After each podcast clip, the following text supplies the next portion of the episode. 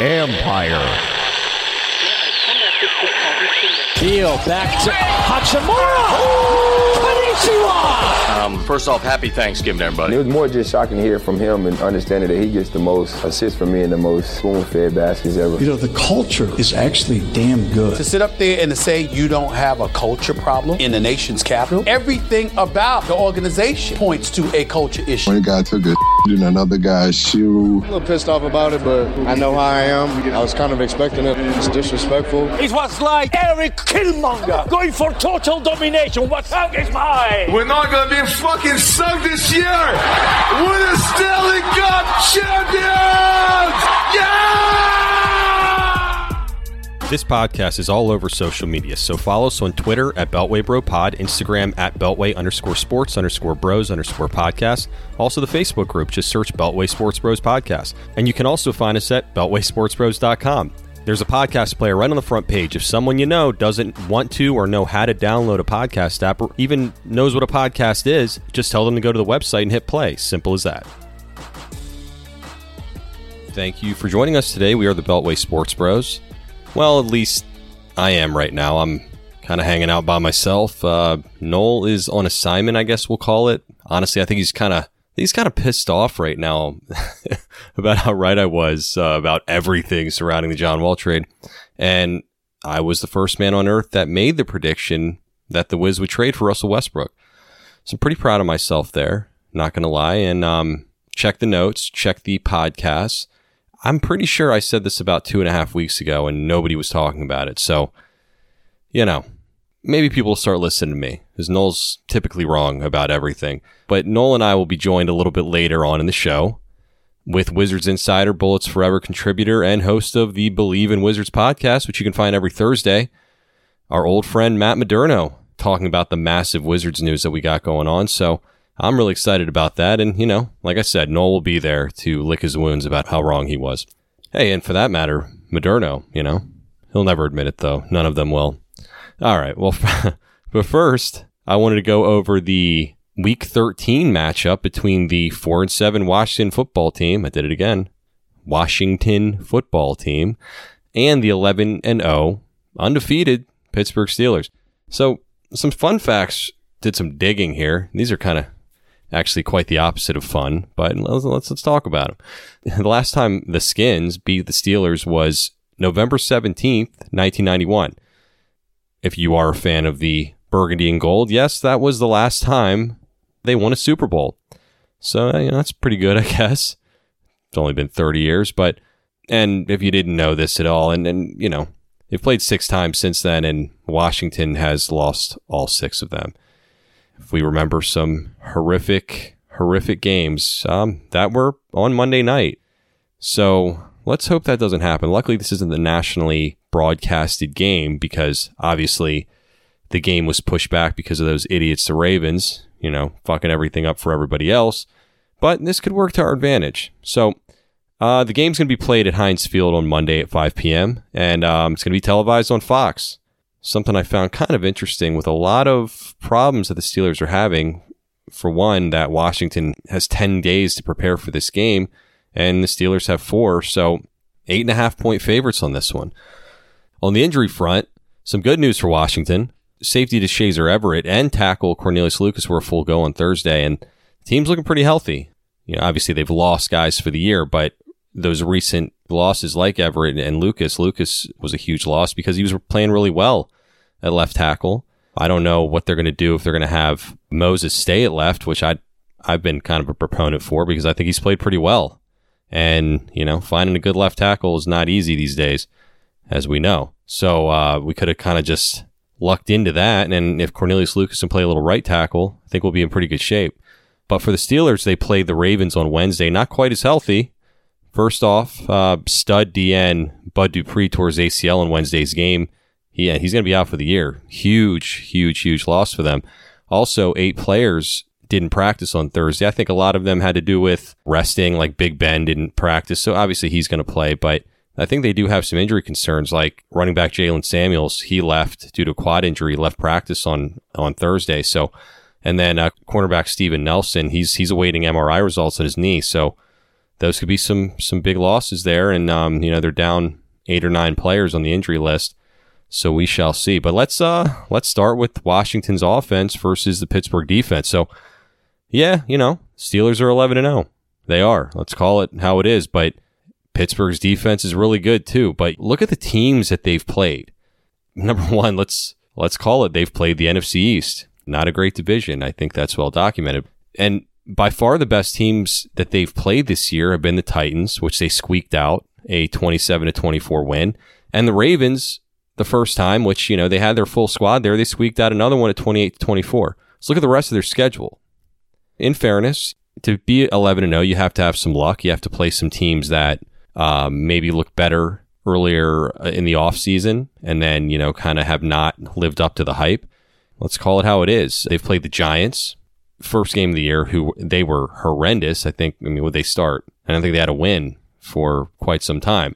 Got the Broncos, not great. Okay, good defense, but not a good team. Texans have severely underperformed. This, again, this was early in the season when before their head coach got fired. So they seem to have been putting it together a little bit as of late, the Texans, but, you know, they were not very good back then. You got the Eagles, who are horrible. You got the Browns. They kicked the shit out of them, but, you know, the Browns are, are what, seven and three, but they're the Browns. Uh, you got the Titans, who are good, very good. You got the Ravens, then you got the Cowboys, you got the Bengals and the Ravens. So, and the Ravens, I mean, that was their J V squad. And the Jaguars suck, the Bengals suck, the Cowboys suck. Come on. And last week, or on Wednesday, I guess two days ago, the Steelers looked the worst they ever have all season. Speaking of which, this is a team with like fifty players on COVID, the Ravens being so. And, you know, they had to roll out old R G three, pulling quads, and as he tends to do, throwing picks. And, you know, par for the course for, for old R G three. I, I feel bad for him. I was really rooting for him. But uh, when we're talking about the Steelers defense, they're very good at stopping the run. You know, and now they have actually overtaken Washington. We've been talking about for that for weeks, but they overtook Washington for the number one pass defense.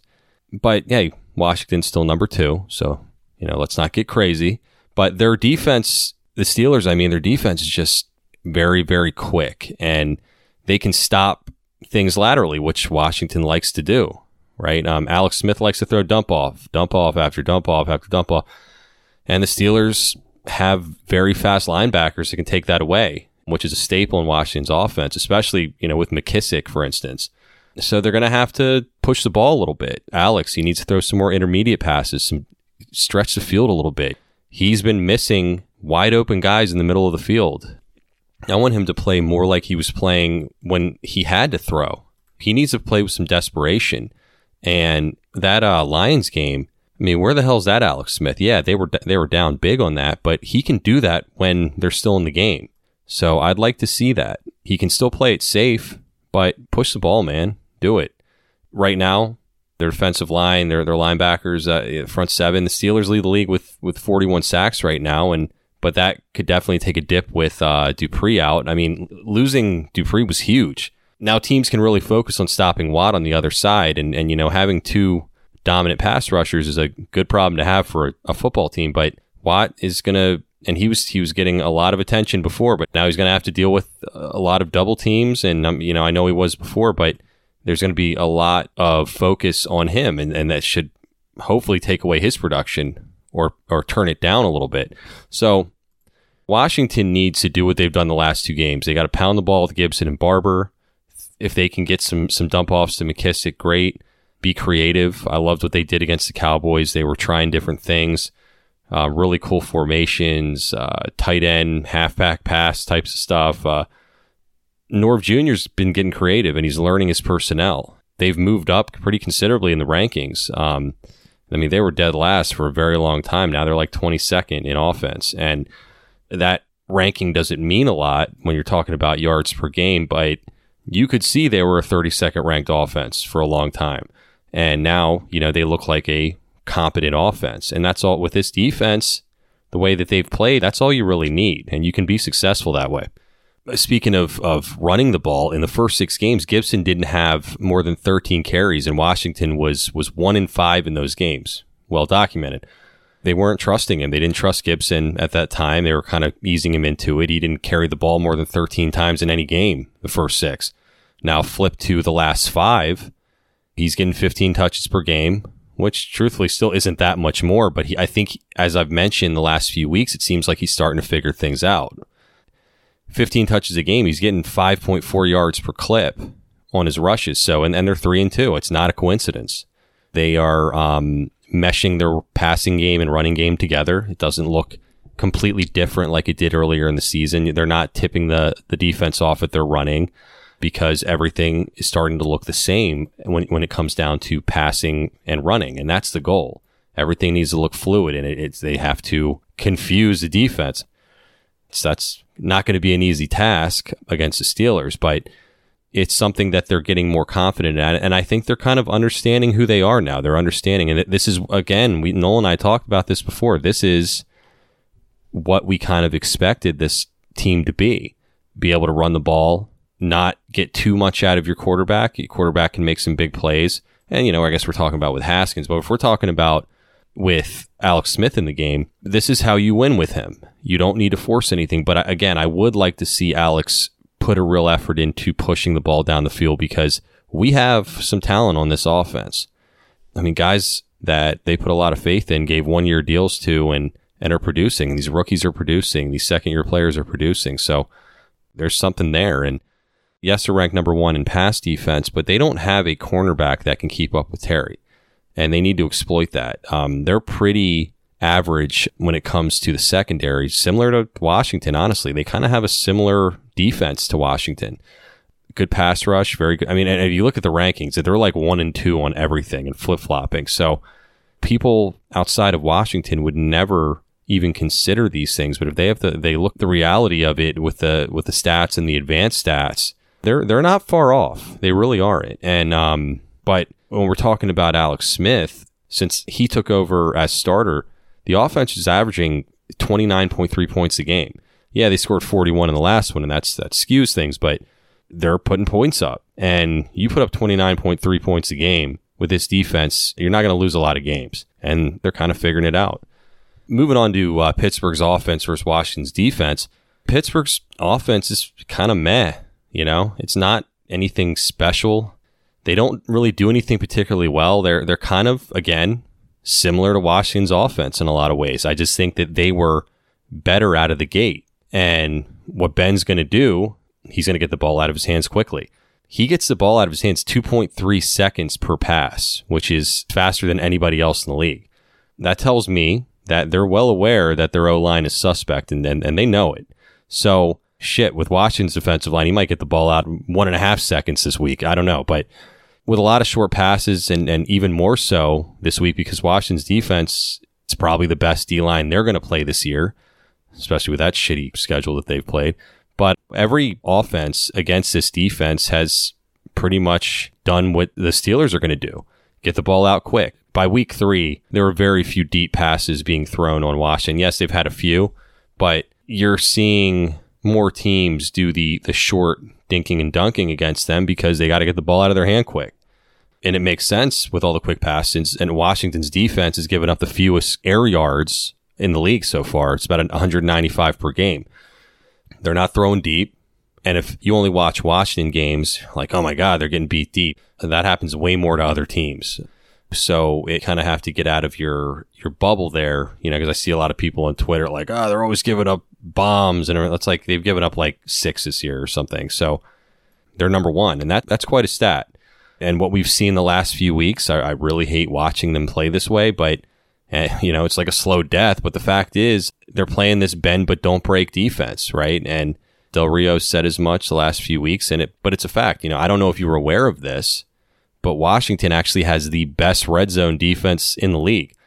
Playing this bend but don't break way is obviously beneficial, so I guess I'll trust them on this one, but do it till it doesn't work anymore.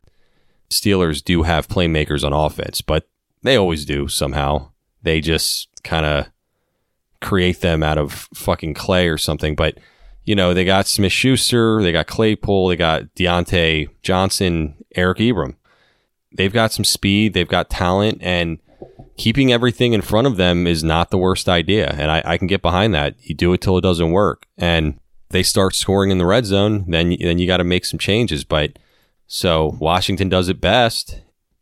The fact that they are giving up the fewest air yards, uh, I would say the last four or five games, Washington's tackling is light years from what it was early in the season, which is expected. They had very little training camp. They had barely any offseason. Of course, you're going to see worse tackling, but they seem to have really gotten it figured out. And this is especially true for Washington because, you know, they see a ton of those screen passes, dump offs, things like that to the running backs. They got to tackle well. A lot of those bubble screens to wide receivers. And so if they don't tackle well, they're in big trouble. And, and we did see that earlier in the year. With Everett coming back, that's going to give him an even bigger boost. I know Noel fucking hates the guy for some reason. He thinks he sucks, but facts are we saw massive improvement. Uh, there was a lot of confusion back there before Everett got there, especially thanks to the great Troy Apke. And once he took over, Everett, I mean, they seemed to at least be in the right place. And that's your first step. And and Everett, he's a hitter. He comes in fast. He's never really got an opportunity to play safety. He's always been saved for special teams. And I think he's taken advantage of his opportunity. I'm thrilled about Everett coming back, and I don't want Apke to dress ever again uh, anyway. But something in conjunction to the fact that teams are throwing short, they're actually second in league in first downs allowed per game at eighteen. That's a hell of a stat, especially if you're playing bend but don't break defense. So you think that they would give up more, and I, I think it's gone up a little bit since they've made those changes, trying not to get beat, but and, and it could go down from now. But I think that'll also help because their tackling's gotten better. So if the tackling's there and they're throwing short, that should cancel each other out, you would think. So another crazy stat to me, I mean, they're, they're second in sacks per pass attempt at ten and a half. Steelers are number one. Like I said, they seem to kind of be interchangeable to Steelers' defense and Washington's defense. This D-line has slowed down a little bit, but that's just because offenses have adjusted. But we have a big enough sample size at this point, I would say, now just to know that they are making it hard on quarterbacks. Offenses have have to adjust to them, not the other way around, it seems like. So not all the time. I mean, they still are only four and seven, but they've been they've been pretty impressive overall, I would say. There's been some off games and things like that, but they seem to, at least in second halves, they seem to come out like gangbusters. And something that I mentioned about the Steelers' schedule, something people aren't really talking about as well. Washington's had one of the hardest schedules this year outside of the N F C East games, of course. The N F C East is going to lower their strength of schedule, but everybody makes fun of the N F C East, and rightfully so. I mean, they're not good. But a big reason the division is so bad is that they play the two toughest divisions in football, the A F C East and the N F C West. That's a tough draw. It always seems to be the East. I don't know why, but and this year is particularly a bad year for the N F C East, but they've played some tough teams, Washington and, and everybody else in the East. Uh, I'm not saying they're good teams, any of them, but I do think that if Washington had the Steelers' schedule, they wouldn't be four and seven. They also wouldn't be eleven and zero. But it's a week to week thing, and um, it, it always seems to be that way when these schedules are put out. You know, Washington had I think twelfth or thirteenth coming in the season. It's definitely gone up since then. So, I'm not making excuses, just you know, stating facts. And I think that in order to have a record like eleven and zero, you have to have some luck. And like I mentioned, I mean, the Steelers are not destroying people. They've had one blowout. And that was against the Browns. The majority of the games that they've had have been squeakers, even up till last week, or la- this week, I should say, against the Ravens. They were playing literally an X F L team, figuratively an X F L team. But you know what I mean. And, you know, I guess it's tough to get up for a game I, when you know that the, the players across from you suck or, or have no chance of beating you, but they did. And I swear to God, if R G three wasn't in there and uh, was it Statum? It was Statum, whatever his name is, their backup. I don't know if they would have won that game. And I was truthfully rooting for the Steelers in that game because I did not want them to come in with a loss and just annihilate us. You know, at this point, they're already pissed. And, and uh, Tomlin seems to be, seemed like he wanted to rip somebody's head off. Uh, I think he even said, suck it in the uh, press conference, which was hilarious. But I... I don't know. The Steelers are are not that impressive. They're not that different from Washington. Just look at the stats, look at the players, look at how both offenses stack up to each other, how both defenses stack up to each other. It's eerily similar. yes, the Steelers are undefeated, but they are not going to go undefeated this year. One team, two teams have done that. One team with sixteen games, and that was New England. And this team is not New England by any stretch of the imagination. They're a damn good team, but they are not a dominant team. They're definitely not the ninety-one Skins. And ironically enough, is the last time the Skins beat Pittsburgh was that year. That was a dominant team. This is a pedestrian eleven and oh. And it's weird to say that, I guess, because eleven and oh, I mean, I would, I don't even want to admit the things that I would do for Washington to be eleven and oh. I'd probably get arrested if I mentioned them on here. But I'm just saying there's nothing overly impressive about this team. And that's what I'm saying. Just looking at everything involved, they're so similar to Washington. And with those similarities, I think Washington has a serious advantage. They got to win. They don't have to win, but it would be very, very nice if they did. They're healthy. They're rested. And I think they've kind of figured out what their identity is. This should have been what their identity was all along, but I, I think that they finally figured out how to run the ball. This will be the test, if they can, against a very good team, a very good defense specifically. So the Steelers have beat two good teams, barely did that. Everybody else on their schedule was pedestrian as hell, if not way beyond less than pedestrian. They're getting four days of rest, and they do have some of those injuries to key positions. I I think uh, that Cowboys game with Week eleven with the Steelers, they probably should have lost that game. Next week, Washington annihilates them on Thanksgiving, which is their day, right? The Cowboys, I mean. So I think the Steelers are ripe for the picking, man. Um, I'm going to give you a prediction on this.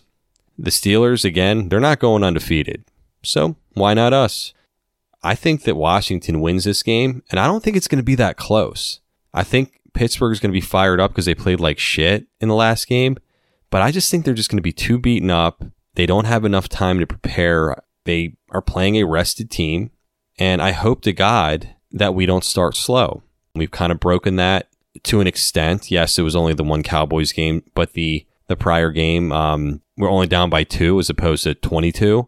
So that was a good start, and um, ended up winning that game pretty easily. So against the Bengals, I mean, I don't know. I just have a really good feeling about this game. And I think Washington's going to be able to expose the Steelers' weaknesses that other teams have not been able to, or they've just been able to squeak out victories because that's what good teams do. Washington has not been able to figure that out on a consistent basis. But I think that they are now. I think they're on the upward trajectory at the moment. Again, I think they figured out what they want to do, who they want to be. And I think that Washington wins twenty-seven to nineteen. Book it. Okay. Well, as promised, let's go to Matt Moderno and Noel and talk some Wiz. All right. So let's bring in our good buddy, Wizards insider, Bullets Forever contributor, co-host of the Believe in Wizards podcast, which you can listen to every Thursday along with Larry Hughes, Mister Matt Moderno. Thanks for coming back, buddy. Fellas, we finally have something worthwhile to talk about in Wizards World. It was an emergency call, emergency meeting we yeah. had to have on this, this one. This was a last-minute kind of thing, and, and yeah. you, you cleared your schedule for this. I wanted to bring the uh, the I Q of the show down a little bit for you.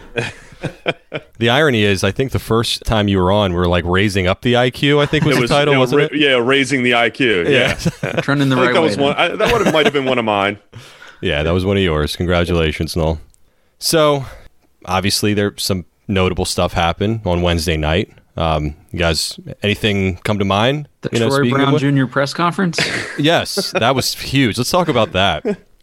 Um, but let me set the table, unless you live under a rock. The Wizards traded John Wall and a lottery-protected first-round pick at twenty twenty-three to the Rockets for Russell Westbrook, who happens to be a nine-time All-N B A teamer and a two thousand sixteen seventeen league M V P. Uh... Because I was completely right on this in every step of the way. I, by the way, I wanted to mention, I think I don't consider us media, but if anybody in D C media, I think I may have been the first one to mention this, what, roughly three weeks ago. Even brought up the idea, and everyone laughed at me and thought I was crazy. And I'm just throwing that no, out there. No, I didn't think you were crazy. I just thought it was a dumb move. That's uh, all. The fact that it was a dumb move made it less crazy, too. Yeah, yeah. Well, it feels uh, good to be right. That's all I have to say. But um, so let's just jump into it. Pretty massive news here in the world of the Wizards. Who do you think won the trade on this one, first and foremost, Matt? I think whoever gets the better player always wins the trade. Like, I, unless you give up like an, an insane haul, which in this case, I, I don't think a, a player who hasn't played in two years and a lottery protected first, uh, and the protections get even, you know, eventually if if if we do poorly because of this, it's protected and to the point where it turns into two seconds. So it could be not even that big of a deal, depending on how this goes. I, I don't see or there's like any twenty twenty-eight or whatever it is, something like that. Uh, yeah, it, it's top eight through twenty twenty-six, and then after that, it's two seconds. I saw on Twitter, somebody uh, posted that. I forget who it was. And then all these comments were coming. They gave up all that. It was like, it was twenty twenty-three, twenty twenty-four. Yeah, they gave up six like, first round picks. It's like, learn how to read, idiot. Yeah, exactly. I mean, people were ever. all over it. Yeah. The, every draft for the rest of uh, Wizards history goes to this. Yeah. It's but, the Herschel Walker trade. Yeah, right. How do you think this is going to be with Beal? I mean, do you think it's a positive or a negative? How can they coexist? I mean, it's he knew what he had with Wall for better or worse. And now he's got a guy that is a ball dominant player. He's going to have to have the ball in his hands the majority of time in order to contribute like he has in the past. So mm-hmm. where do you think Beal's head is at on this? I think he was fully behind it. I'm going to be honest. Uh, you know, the, you're starting to hear leaks about how, well, you know, maybe he was pulling for this, and Beal's wife came out and was like, oh, don't believe what you read. But there's just no way they didn't do this without his blessing. And and I got a quote for you that I wrote down from a, a much smarter, better better hey, journalist. You did a little preparation for us? No, thank you. Ready, Thanks. Re- ready for this one? Yeah, from, I'm ready. From David Aldridge. Uh, do Wall and Beal still like each other? Yes. But did Beal want to wait any more for Wall to get back to where he was before before the injuries? Did he believe Wall was diligent about his rehab as he could have been? Did he want to get back or go back to a supporting catch and shoot role, which seemed inevitable, even as Wall professed he'd play differently with Beal going forward? Seeing how Beal's game had grown the last two years, the answer is no. Um, Aldridge is as inside as you get with a lot of these things, and as much heat as The Athletic took, our guy Shams, he had it right from the start here. So um, I- I'm taking that as a sign that subtly, you know, Beal was just like, hey, uh, my my window's shorter here. Get me somebody in here that wants it as bad as I do. And I don't think he thought John Wall was that guy. Well, I think he had it right as far as the trade potentially happening, but I don't know if he had it right as far as Wall requesting the trade.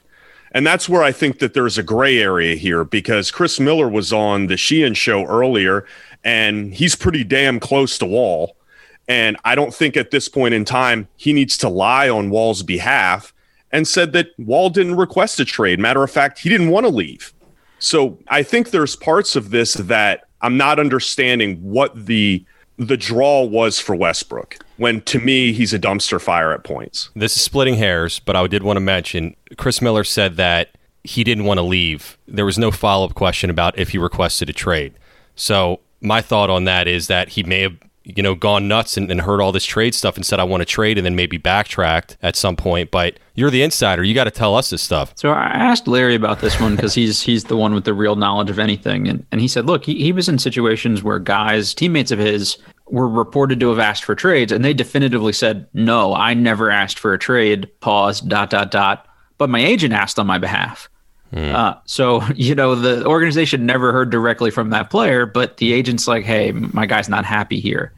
So is it one of those situations, or is it, I don't think we'll know for a long time here what the, the real truth is, but I don't buy that he didn't want a fresh start. And you just never convinced me of that. And Chris Miller's awesome. He's, you know, he's as inside as it gets, like you said, but I've also never heard him say anything negative about anyone that's ever played for the team ever. So I don't think this is true. He's not especially John Wall. Wall that that is town. True. No, I mean, he definitely is a homer. That's for sure. And and for better or worse, he is that. So I, I will give you that.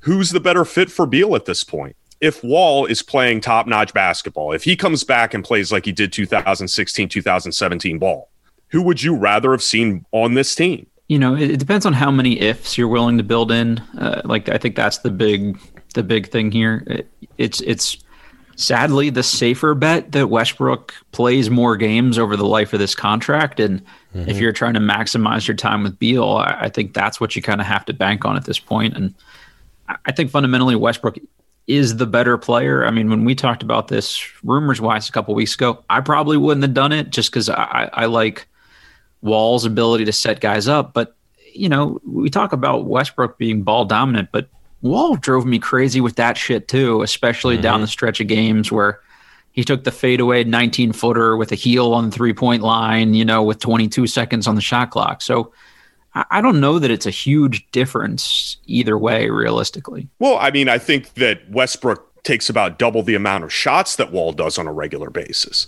I mean, that's a huge difference. And when you have a guy like Beal, who right now has gotten to the point in his career where he was probably a snub from the all N B A team, he thinks that he's one of the better guards in the league. Mentally, he's an alpha guy. He thinks he's one of the better players in the league. That could have potentially rubbed Wall wanting to get out as well. But you're bringing in a guy that has a hell of a lot more street cred even than Wall does. So now all of a sudden, what is he going to go back to? Running screens and coming off of screens and, and standing at three-point range, watching Westbrook run around and jack up shots like a chicken with his head cut off? I don't buy it.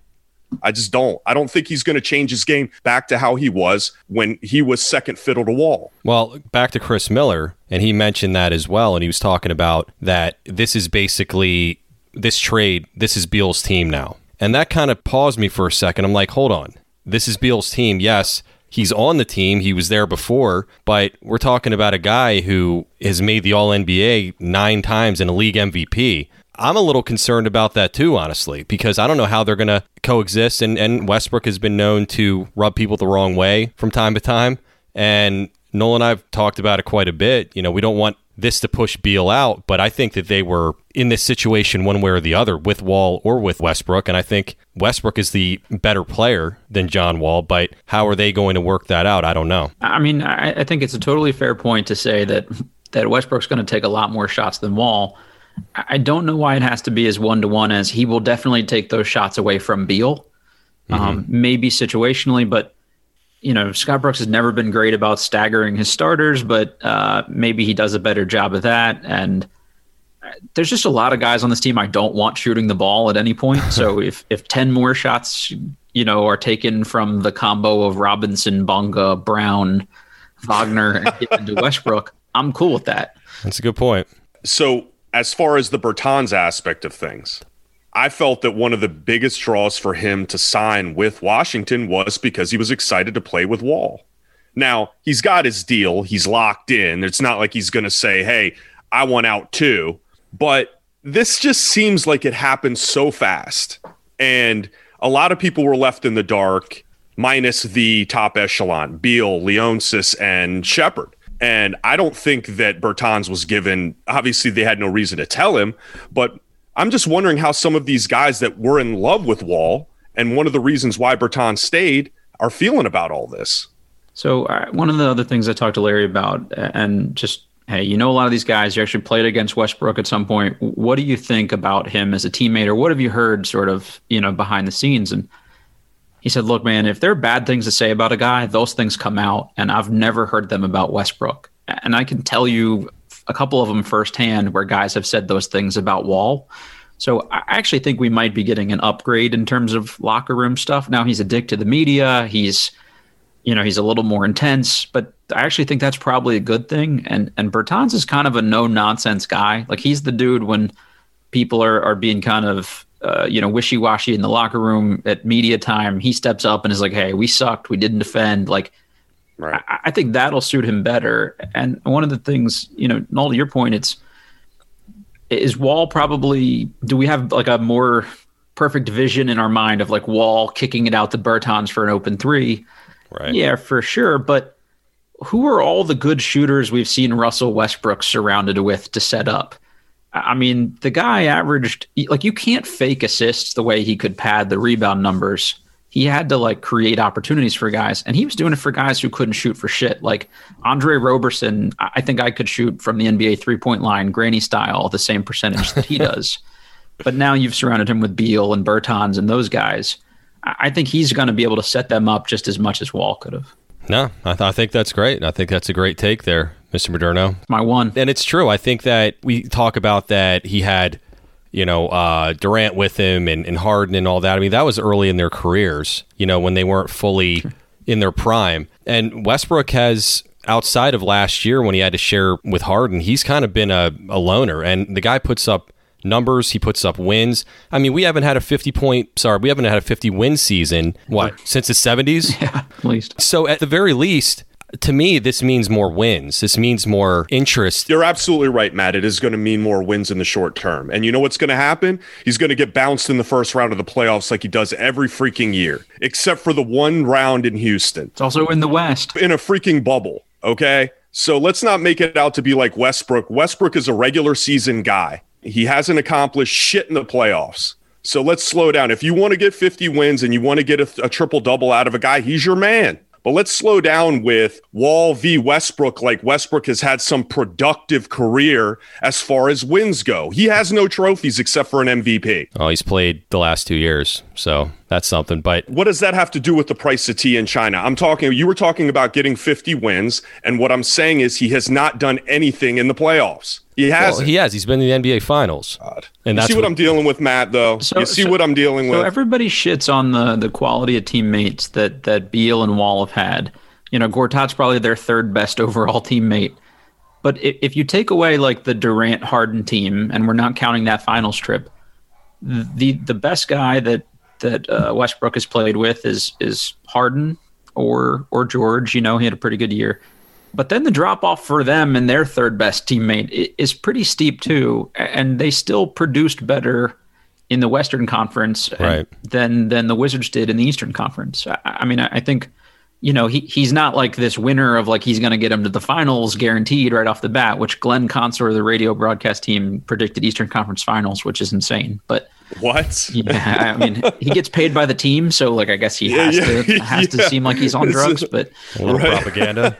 Yeah, but I mean, there's no way he doesn't give you a higher ceiling. I just will that translate to anything beyond like best case scenario? They get to the second round, probably not. But was this team definitely going to make the playoffs with Wall? Was he definitely going to play seventy-two games? Uh, probably not. I think that if he was playing at a high level, if Wall would have come in and he didn't need to play like he did when he made All N B A, he could have come in and been respectable, average eighteen and nine, something like that. I see no reason in the East why they couldn't have been a six to seven seed, something like that. Where are they getting with Westbrook? Maybe a couple seeds higher on five, the short term. Five, six seed probably. Right. So what are we talking about? So you're getting a name brand, obviously bigger nationally wise than you are Wall. But I think in the long term, if Wall would have gotten his head out of his ass and he would have realized that he can coexist with him and with Beal, Bertans, and the supporting cast, that I think it's more of a long-term fit. I don't think Westbrook is a long-term fit, in my opinion. I think that it's a smash and grab job. That's how I feel about it. Well, my opinion on that is that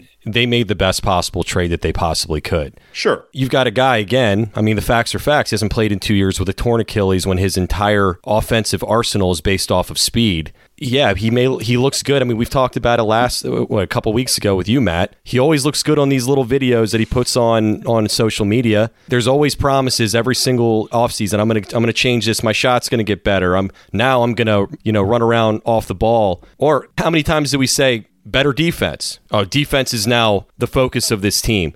To me, it's just like this team went as John Wall did for a very long time, and he was the leader of the team, but he took many nights off. How many backup point guards would put up thirty spots on him that you haven't even heard of? He made Alfred Payton's career. Right, right. Yeah. That shit is maddening to me, watching every night of this, you know, horrendous defense, uh, not fighting through screens. And that, as the leader of the team, that rubs off on them. To me, at least, Russell Westbrook is a psychopath competitor. At the very least, you're going to get that out of him. And he's going to bust his ass every single night. And I think that's an upgrade in itself. I think the... The the deal breaker, or the, the tiebreaker here is, where do you think this person is likely to go so hard that you have to drag their corpse out of somewhere? Like Westbrook, I could see going so hard in the gym, you have to drag his dead body out. Mm-hmm. Wall, I could see going so hard at Rose Bar, you have to drag his corpse. I mean, yeah, how, how many times did he come in in the season overweight, even when he was healthy? You and he had to work his way back. And you look like a human hangover. It's just not a good look. Well, we could sit here and bash Wall all day long, I'm you know, about what he had. No, you you have. You've been doing it the last three shows. What Matt, the Matt that I, I care about is opinion. Um, what do you think Wall's legacy is with the Wizards? Looking back, I know we can talk about the gang signs and everything else right now in the immediate past. What are you looking at as far as Wall? I mean, he played here for an extended period of time. He had some great teams with great, great for Washington. Yeah, pretty darn good. Yeah. uh, th- this is tough. And, and I was trying to like reconcile this in real time with Larry because we, we recorded a little bit earlier today and just trying to walk through my feelings in, in real time here. And, you know, on, on the positive side, he got drafted here. He came in, was the face of the franchise from day one. Uh, you know, he did some dumb shit with the gang signs or whatever, or the cards on T V. But in terms of like actual adult in the room, he never brought guns to the locker. Like he was an upgrade overall. He's in the community. I, I don't think you can underrate that for somewhere like D C. And, you know, he played through a playoff run with a broken shooting hand, like, and just balled out as best he could, but there was always sort of a cap with him. And I think he goes down as honestly one of the all-time Wizards. And I just think the ending makes it a little weird and complicated because you waited a long time to see him play. The the injury and the deal isn't really his fault, but those things are always sort of going to be held against him that he never really lived up to that contract. So it's tough. I mean, if I'm cynical, it's, they paid him like a top five player, and he was nowhere near that at any point. Uh, so it, it, it's hard. It's it's it's both things, you know. It's good and bad. No, I was wondering this. So uh, all these rumors are going around about the gang signs. Noel brought it up. It rubbed Leonsis the wrong way. And from what I'm hearing is this wasn't necessarily Shepard's decision. This was on Leonsis because he was just done with the gang signs. He's done gang signs after he's hit big shots or his two or three big shots through his career. Oh my God! I'm just kidding. I'm just kidding. But no, he he would do that on the court, and the N B A actually reprimanded him pretty hard for doing the gang signs on the court. He did it on the on social media. Do you think that Tommy Shepard was behind this trade? Obviously, he had to make it happen. But do you think that this was something that he pushed for as well, or was this strictly Leonsis' thing? You got to go well into the luxury tax or get extremely lucky as an N B A team to be able to win an N B A championship. So if you're not going to really win at a high level, what's sort of your next tier goal as an N B A owner? It's to sell tickets. It's to sell jerseys. It's all these things. And I think every move that Ted's made in the last at least several years, if not his entire time, has been with that in mind. The Hachimura thing was we reached on the guy ten spots before we wanted to because we wanted to capitalize on a market. The, like the first sentence out of Tommy Shepard's mouth was, Ted's excited about bringing in fan bases from another country and actually two countries with Denny Abdia because he's Israeli and of Serbian heritage. So two more countries that now give a shit about your franchise. So you'll never convince me that this wasn't partly, hey, it's hard to market a, you know, a, a guy who did gang related stuff in some way in a city where you had to change the name of a team from bullets because of gang violence. And he, I just think they think Westbrook will sell more tickets and keep Beal around, which will sell more tickets. And and that's kind of where I, they're at. Yeah, I completely think it was marketing. It was one for one. I think they got the best thing they could out of the trade, and they got a guy that is nationally recognized. He's one of the better players in the league. I mean, there's no denying that at all.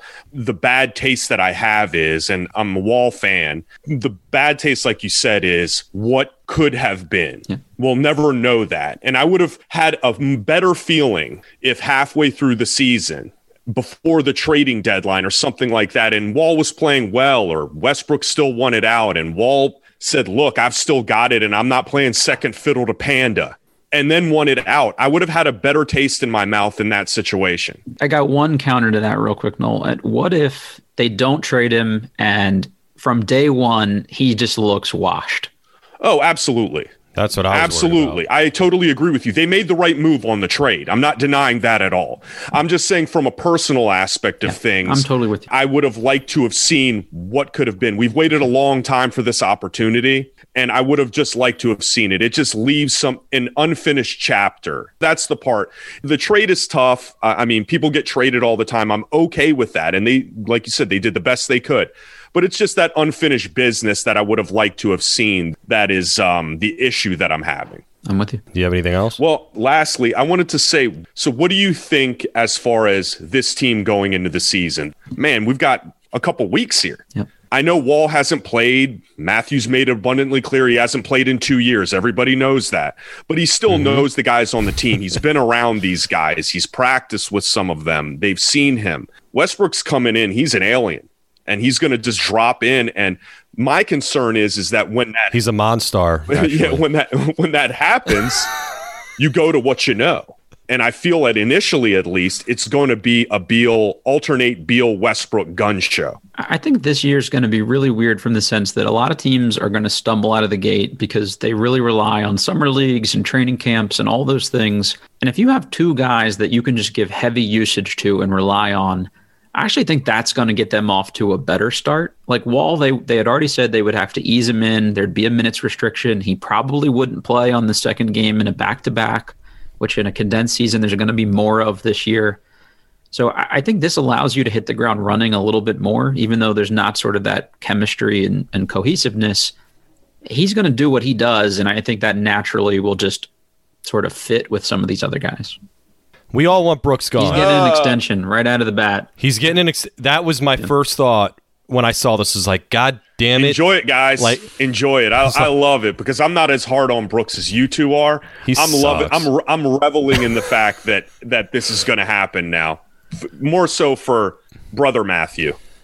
Well, okay, fine. They're great, but at the same time, it was actually said, and this was really good good news on my part, on on the Wizards' part in general. Is that Russell Westbrook actually wanted to come to the Wizards, which is baffling because nobody wants to come to the Wizards. But so he actually, this was his place he wanted to come. He wanted to play with Beal. He wanted to come back and play with Brooks. Do you think that this is going to change anything from his coaching style? And also, it's been widely reported that Westbrook is is difficult to, to deal with. Noel's made that point over and over and over again. I think that's a little overblown, personally. Is he like a, a Phil Jackson kind of guy when it comes to Russell Westbrook? I, I never know how much to like value an N B A head coach. And, and so this is one of the things I wanted Larry's take on immediately is, does this give like Brooks more credibility in that locker room? Like the way you coach your best player sort of trickles down. And if you can't coach Wall because he's always in street clothes next to you, like, it, you know, and, and he's not really sort of a buy-in guy. Like he cussed out management in a practice in twenty eighteen, like in that front of awesome. everyone. I, that was awesome, by the way. Which is, is a baller yeah. move. But, you know, if Westbrook comes in baller and move. and he's no nonsense, like right out of the gate, and he's just like instantly buys into everything Scott Brooks says, I think that gets him a little bump in the locker room. And now when Brooks says like, we have to play harder, if Westbrook's like, yeah, bitches, you got to play harder. Like now right. I think people take that to heart a little bit more. And that's what I was kind of saying, because John Wall did not play hard unless he wanted to. You know, he would step up his game on defense if he was playing another top point guard. That was pretty much it. I'm waiting for that first time when Westbrook feels like Beal got his ass handed to him, because he's not a stellar defender either right. by any means. When he gets blown oh, my- by and then Westbrook gets in his grill, let's see how that pans out. I'm gonna I'm love to, to see. see I'm well. gonna love to see that one. How that how that one goes. Yeah, I think you need that. I think some of these yeah. guys sometimes need a peer with that they respect more. And if you hear like the Aldridge comment about Beal questioning how hard Wall was actually rehabbing, how much respect yeah. is really there? Whereas like if he wanted Westbrook here, you know, they liked hanging out at All-Star weekends and stuff. Like Beal doesn't get invited to those, actually. well, not not recently. That's apparently where they first bonded, was the, like, yeah. the twenty seventeen All-Star game, I think. But, you know, if he's yeah. like, bro, you we're not going to win shit if you don't guard people. I know this. And by the way, I've been to a Western Conference Finals or whatever. I, you know, maybe Beal takes that to heart a little bit more. How much bonding can be done in two and, a, in three days at an All-Star? It, it's amazing how many deals and how many bonding experiences these guys have had because they go to the club for a couple of days. It's really amazing how many franchises have turned just on that three-day weekend. They, it's shocking. They asked Brad Beal who the greatest leader or uh, leader he'd ever been around was, and he said LeBron. And they said, well, when were you around LeBron? And he said, oh, at an All-Star weekend. I, I played mean, on LeBron's on. team. So it was like, that. that's your greatest Was example. That when LeBron drafted him dead last? Uh, probably, or? yeah. It's a real leader of men, guys. yeah, yeah, yeah. He, he, he, Beal was on a prove-it deal on LeBron's team. He proved it to him, though. He did. And a contract. Yeah. How do you think this team's going to be this year now? Do you think that they are going to – you mentioned you think that they have a higher upside with Westbrook. Um, think they're going to be fifth or sixth seed, something like that. How many wins are we looking at at seventy-two games? I'm trying to like do the conversion math there of, you know, what would be the equivalent. Right. fifty is uh, what, forty-five yeah, or I, something like that? Yeah, I guess it would be, forty right? forty and thirty-two maybe, something like that. I'm, I'm predicting like a six seed. If it were me, I would say, look, Hachimura's value is never going to be higher. You hate that guy. I just, I just don't. You really have it in for Hachimura. I don't see the fit. If you pay that much money for Bertans, they can't play together. You know, two of your more important players like can't be on the floor down the stretch if you want to remotely have a chance to guard anyone. Can you put so, Bertans at the three? Is that crazy? I don't think so. Yeah. He can barely stay in front of most forwards. I saw somebody on Twitter put they had projected lineups after the trade and they had Bertans at the at, at the three. Absolutely not. God help us. They will close games together, and I think because they hope Hachimura can be the one to guard some bigger threes. I think that's a recipe for disaster personally.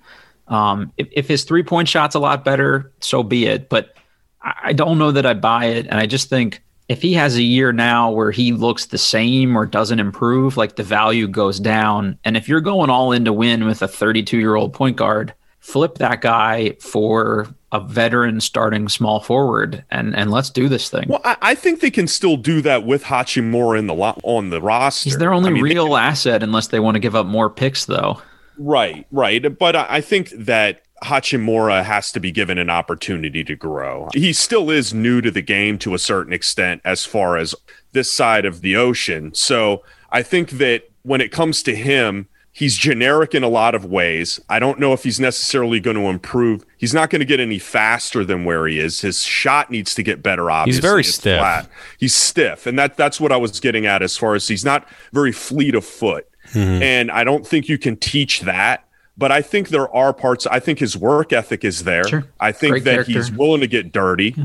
and I think those parts are attributes. They don't really need much out of him but to get that garbage man stuff going. It, I don't want to hear like the Kawhi thing because that makes me want to jump out no, a second story no, window. No, no. But like, no. if you look at the better teams in the league, you know what what archetype is he is he uh, you know filling from from those good teams? Like what who are the other players he's similar to on a winning team? He he doesn't shoot it. He doesn't defend. He's a power forward who gets blocked at the rim more than almost anybody I've ever seen, which is surprising to me for a reasonable athlete. I'm not hating on him as a player. I just think he's probably like a sixth man caliber player, realistically long-term on a good team. We're going to shoehorn him as, as a starter. He doesn't fit perfectly with Bertans, who you just gave a five-year deal to. Flip him while he's got the most value for somebody that's most ready to help you make a deep run now, if this is what you're going to try to do. I guess it would depend on what you're getting, but I think you're, I don't want to see yet another guy that what could be cut short in one season. I just, I, I don't know if I can live through that. The objective is to keep Beal at all costs. So at do what you got to do. Matt, at all costs. Burn the house down. Yeah. Maybe that's what he learned from LeBron. Bring in whoever the hell you have, burn the house down where you go, and you're you know, G M. Bring in who you want. Yeah. All right. Well, thanks, Matt, for coming. Really appreciate it. Again, you can follow Matt on Twitter at Matt Moderno and also at Believe in Wizards. That's spelled B L E A V. Very confusing, by the way, that something it's not needs my to fault. Be changed on this. But, um, and again, you can check out Matt's work on Bullets Forever. Again, every Thursday on the Believe in Wizards podcast with Larry Hughes. Check that out. It's phenomenal. He's going to get a lot of listens, a lot of downloads this week. Let's hope. And uh, that's going to do it for this episode. We're on all major podcast platforms. Please rate, review, and subscribe. If you like this show, please share it on social media. Again, please follow us on Instagram, Twitter, the Facebook group, and our website, beltway sports bros dot com. Thanks for joining us, and enjoy the game on Monday. We're going to have a real reaction pod on that one, right? Noel's going to be extra angry, I think. If they win, I won't. Yeah, you get angrier when they win, I think. It's strange. Anyway. All right. Thanks, guys.